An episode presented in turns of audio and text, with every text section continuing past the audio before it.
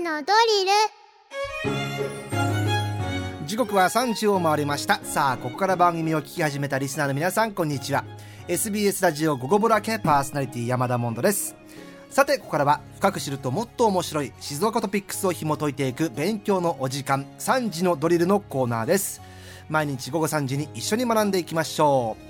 今日の先生はこの方静岡新聞論説委員川内十郎さんよろしくお願いします。こんにちはよろしくお願いします。十郎さんあの先日の、はい、えー、午後ぼらけ新年会改め裏三時のドリル。いやいや楽しかったですね、えー、お疲れ様でした。ありがとうございました。あのまあこの三時のドリルに出ている、はい、静岡新聞の記者さんの中で、えーまあ、十郎さん一番こう 先輩というそうですね。ことで長老になってしまいました。皆さんからあそこまで先輩はいじられるんだという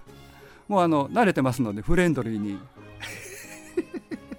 めちゃくちゃいじられてました。いい先輩ですよね、うん、結構あの僕なりにね吸収しようかと思って、えー、あの聞くときはしっかり聞こうと。いや一番喋ってましたよ。そうですか。一番喋ってた。でもそのね川内さんからしたら後輩の記者さんたちがそうですね。あのいや携帯電話がもう出だした頃にいち早く持ってで趣味のあ趣味の釣りやってる最中も 電話でそれですか。対応できるようにされてたのかもすごかったですね。その両立はやっぱ大事ですね。素晴らしい。やっぱ幸せな釣りと幸せな仕事を両立させるいいですね。さあそんな川地十郎さんと一緒に取り上げていきます。今日の静岡トピックスこちらです。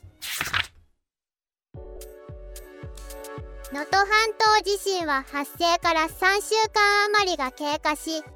家屋倒壊や津波など地震による直接的な原因ではなく避難生活に伴う心身の不調で亡くなる。災害関連死の増加が懸念されている。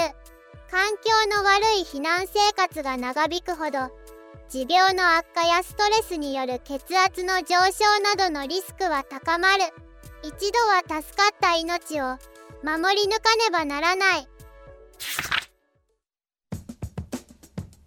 さあ今日は災害関連死についてはい。ね、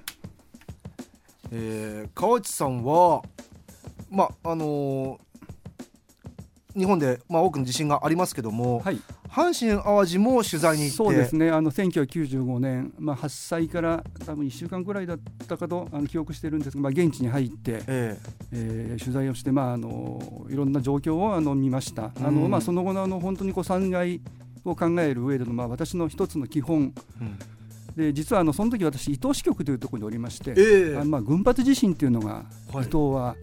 あってですね、はいはい、まああの非常にこう、まあ、すごくものすごく大きな地震ではないんですけど長く続くと。えーうんまあ、そういう中でもあの阪神っていうのは私あの発災した時ですね。やっぱり現地を見ておきたいという、うん、まあ、気持ちが非常にあって、まあ、現地に行かせてもらったということです、うん、であの東日本も行かれて、まあ、そ、ね,、んな実際に、えー、震災の取材に行かれてる川内さんが、今日お話ししていただく、まあ、東日本はリアルではなかったですけど、まあ、その後ですね、えー、あの大川小学校であるだとか、うん、まあ、福島第一原発だとか、うん、えー、若干時間は空いていましたが、まあ、現地を見てきました。はい、その中災害関連死についてですね。はい、そうですね。あのー、まあ先の3週間ということで、ええ、まあ今後増加が懸念されるのが災害関連死です。うん、まあ石川県によりますと、まあ22日現在でまあ震災による死者233人。ええ。えー、うち15人が災害関連死と見られています、まあ、昨日1人、あの新たな亡くなった方が発表になったんですけど、それは、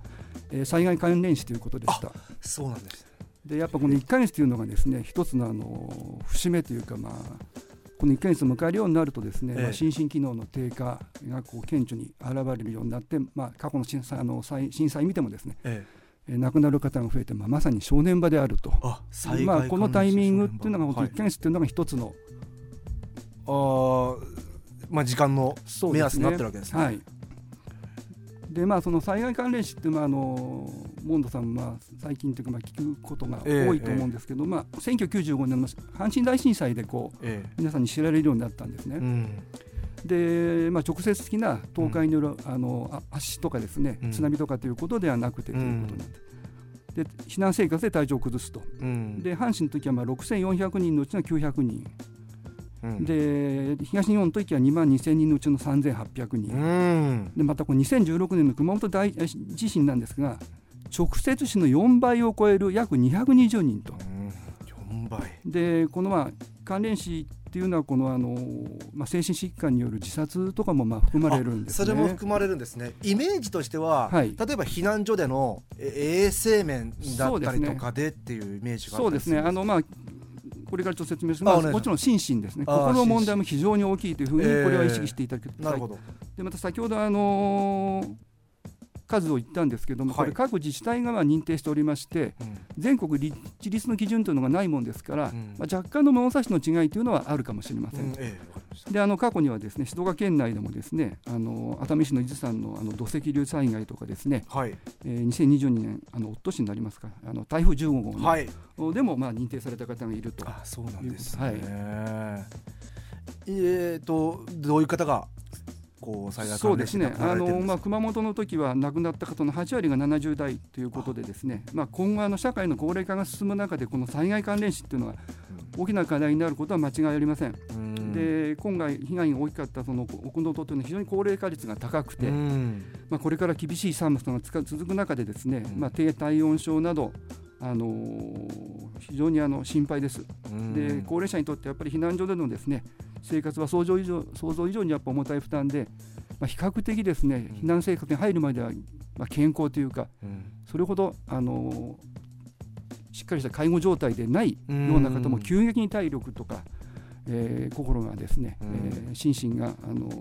ー、変調をきたしてですね殴られてしまったというケースもあります。先週土曜日の静岡新聞社説で川内さんも書かれてますけども一度助かった命をそこをまたそうですね、あのー、大事にしてあげるそうです、ね、守っていかなきゃいけないですね。はい、えー、えー、とですね、あのー、まあここですね、災害関連死っていうのはですね、うん、あそれですね、あのこの前の社説はですね、うん、あの私ではないんですはい、ですけどね、はい、あのー、災害関連死っていうのはですね、あのきちんと対応すれば防げる事態でもあります。うん。であの基本的な環境としてですね、まあ、快適で十分なトイレ、うん、温かい食事のためのキッチン、うん、えー、簡易ベッドですね。この頭文字、う。ん、TKB ですね。これを早期に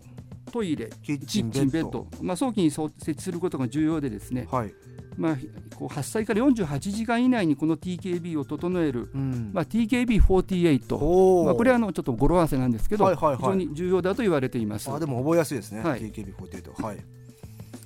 もうそれはもう言ってるわけですね。そうですね。これはあの避難の、え学会があの言っております。はい。やっぱり、まあ、トイレ、まあ、衛生面とあと、まあ、当然ベッドも心身面のつながってきますよね。そうですね。あの、まあ、大事なのはあの病気の予防ということで、えー、まあ、感染症ですね、まあ、新型コロナインフルエンザ、えー、ノロウイルスとかですね、まあ、あのもちろんそのこまめな手洗いとかうがいが基本になるんですけど能登、まあ、半島地震ではこう未だ断水している地域も多くてですね、えーまあ、水がない場合はこうアルコール消毒とかウェットティッシュ、あとまあ患者さんはこう分離するということで別室で休んでもらうと。でまあこれはあと、まあ、門野さんも、まあ、聞いたことのある言葉だと思うんですけどエコノミークラス症候群。とい。うことで、はい、まあ、これはあの車中泊などでですね、まあ、同じ姿勢を長時間続けることでですね、まあ、血栓という部分は血の塊ができるということですね、はいはい、まあ、あの避難所の中でもこう同じ姿勢を取り続けると危険があるということで、ええ、まあ、あのひあの膝の曲げ伸ばしとか歩くことですね。あの体を動かすこと、まあ、これは筋力低下の予防になります。そっかエコノミークラスもあるわけですか、ね、それからトイレ環境って非常にいろんな影響に及ぼすんですね、ええ、でまあもうこうトイレ環境があの劣悪ということでですね、まあ、水分や食事の摂取を我慢してしまうこともですねこう水分が摂取が少なるというなくということでエコノミークラス症候群栄養バランスが崩れることによるまあ体力低下、うん、であと口腔ケアですね。口の中をきれいにする。これはもう最近あの、まあ、非常にあの、まあ、重視されているようになったことなんですが、まあ、肺炎をはじめとする全身疾患を防ぎます、まあ、歯ブラシがない時はですね、まあ、ティッシュやハンカチを濡らしてこう歯や入れ歯の汚れを取ったり、うん、でトイレ環境というあのいうことで言いますとですねあの、まあ、自治体のいあの所有する推薦式のトイレトレーラーがですねあの今能登半島地震の被災地に集結して、まあ、富士のトレーラーも24日からまじまして活動するというような報道がありまして、まあ、非常にあの設置後はですね、まあ、現地で密注水や汲み取りを続ければ長時間稼働できるので、まあ、有効ではないか。うんなるほど。いやでもそれがやっぱり結果的に死に至る関連すると思わないですもんね。そうですね。あのまあ今回特にまあ厳冬期ということで、まあ、防寒ですね。防寒もね。救急搬送された人の中には30.2度まで低下した人80代の男性がいたということですね。まあ、その重ね着とかありますが、まあ、床とですね、うん、離れるということはこういろんな意味で、まあ、費用を防止するということになりますが、まあ、あの埃とかウイルスをこう吸い込むこともこうやっぱ床の近くにはたまりやすいんですね。まあ、マットとか段ボールベッド、うん、とか睡眠ですね。うん、でいうとやっぱアイマスクや耳栓、はいはいはいはい、であとやっぱそのさっきあの心の問題のことを言いましたがやっぱ精神的ショックでは地方性症状とかが現れることがありまして、うん、まあ、被災者同士が同士が会話をしたり、まあ、一緒に対応体操するなどですね、まあ、絆絆作りですね。あ避難所とかでの絆作り、はいこれも大事なんだ、まあ、早い段階でですね心身の不調を感じたり SOS を遠慮なく出すと、えー、ということですね。なるほど。まあこれでも各おのおのが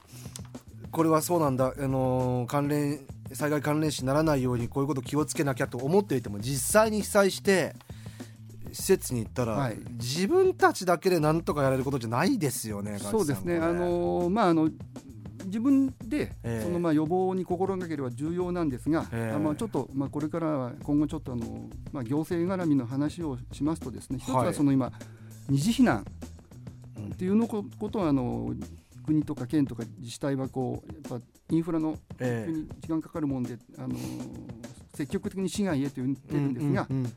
でまあ、環境も整えているんですけど今、まあ、二次避難した人は全避難者のまあ約2割にとどまっていると。なかなか進んでないんですよね。でもちろんその家や津波でまあ被害を受けた船船とか心配津波の被害を受けた船だとかですね心配だとか、まあ、住み慣れた土地を離れたくないという気持ちは当然あの特に高齢化が高いノックのとはこうふるさとへの愛着ややっぱ住民の結びつきが強い。しかしまあここはですね現状冷静を受け止めてですねまずは命と健康を重視していただきたいと思います。まあ、こう冷静に見ますとやっぱりこう現地ではこう、まあ、看護介護や看護の担い手も被災しているいますし、はいはいはい。まあ、道路が寸断していれば、まあ、在宅の避難であっても自分の持病の急変などに対応できない恐れもあります。はい。えそれからですね、まあ、これはまあ深刻なんですけど介護が必要な高齢者とか、まあ、障害者、はい。えー、妊産婦とか乳幼児の方を災害弱者と、まあ、言われるんですけど受け入れる福祉避難者の開設も進んでいません。うん、まあ、こことも含めて、えー、というあのー、やっぱり県外も含めたやっぱ二次避難ですね。で、まあ、これ進まない中でどうするか、まあ、行政がやっぱりこう二次避難のメリットやっぱ丁寧に説明してほしいということですね。二次避難のメリット。それと期間の見通しをですね、まあ、できるだけで具体的に伝える、はい、まあ、インフラの復旧ですね。あとまあこう実際に、まあ、言うだけではなくてですね仮設住宅の着工急ぐなどこう本当に戻ってこれるのかという不安を和らげるための、まあ、実際の行動ですね、そういうことでこうでこれもうすごく大事なんですけど、はい、まあ、孤立とか孤独を避けるためにこう同じ地域の住民同士をコミュニティを丸ごと同じ宿泊施設にというように、まあ、そう対応ですね。でやっぱこの年寄り、まあ、ごお年寄りの方はやっぱりこの環境の変化って非常に大きな負担で、うん、あの喪失感とかストレスによる心身の、まあ、これはまあリロケーションダメージと、まあ、最近呼ばれるんですけどね、移動移り住みによってこう痛め痛めつけられると、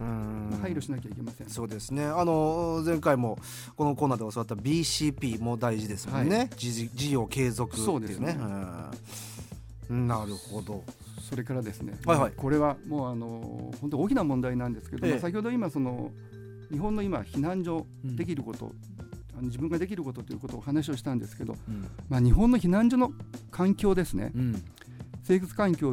言いますとですね、まあ、そもそも日本はですね体育館で雑魚寝という状況からいまだに今脱却していません。先進国の中で最低レベルという指摘もありますあそうなんですか日本の避難所、はい。えー、これはですね、あのー、まあ、国際赤十字などが設定したですね、うん、こう1人当たりの面積とかプライバシー保護などにある、まあ、国際基準というのがありまして、うん、まあ、これはあのスフィア基準っていうんですけど、はい、まあ、それとは程遠い状況の避難所がやっぱ多いということですね。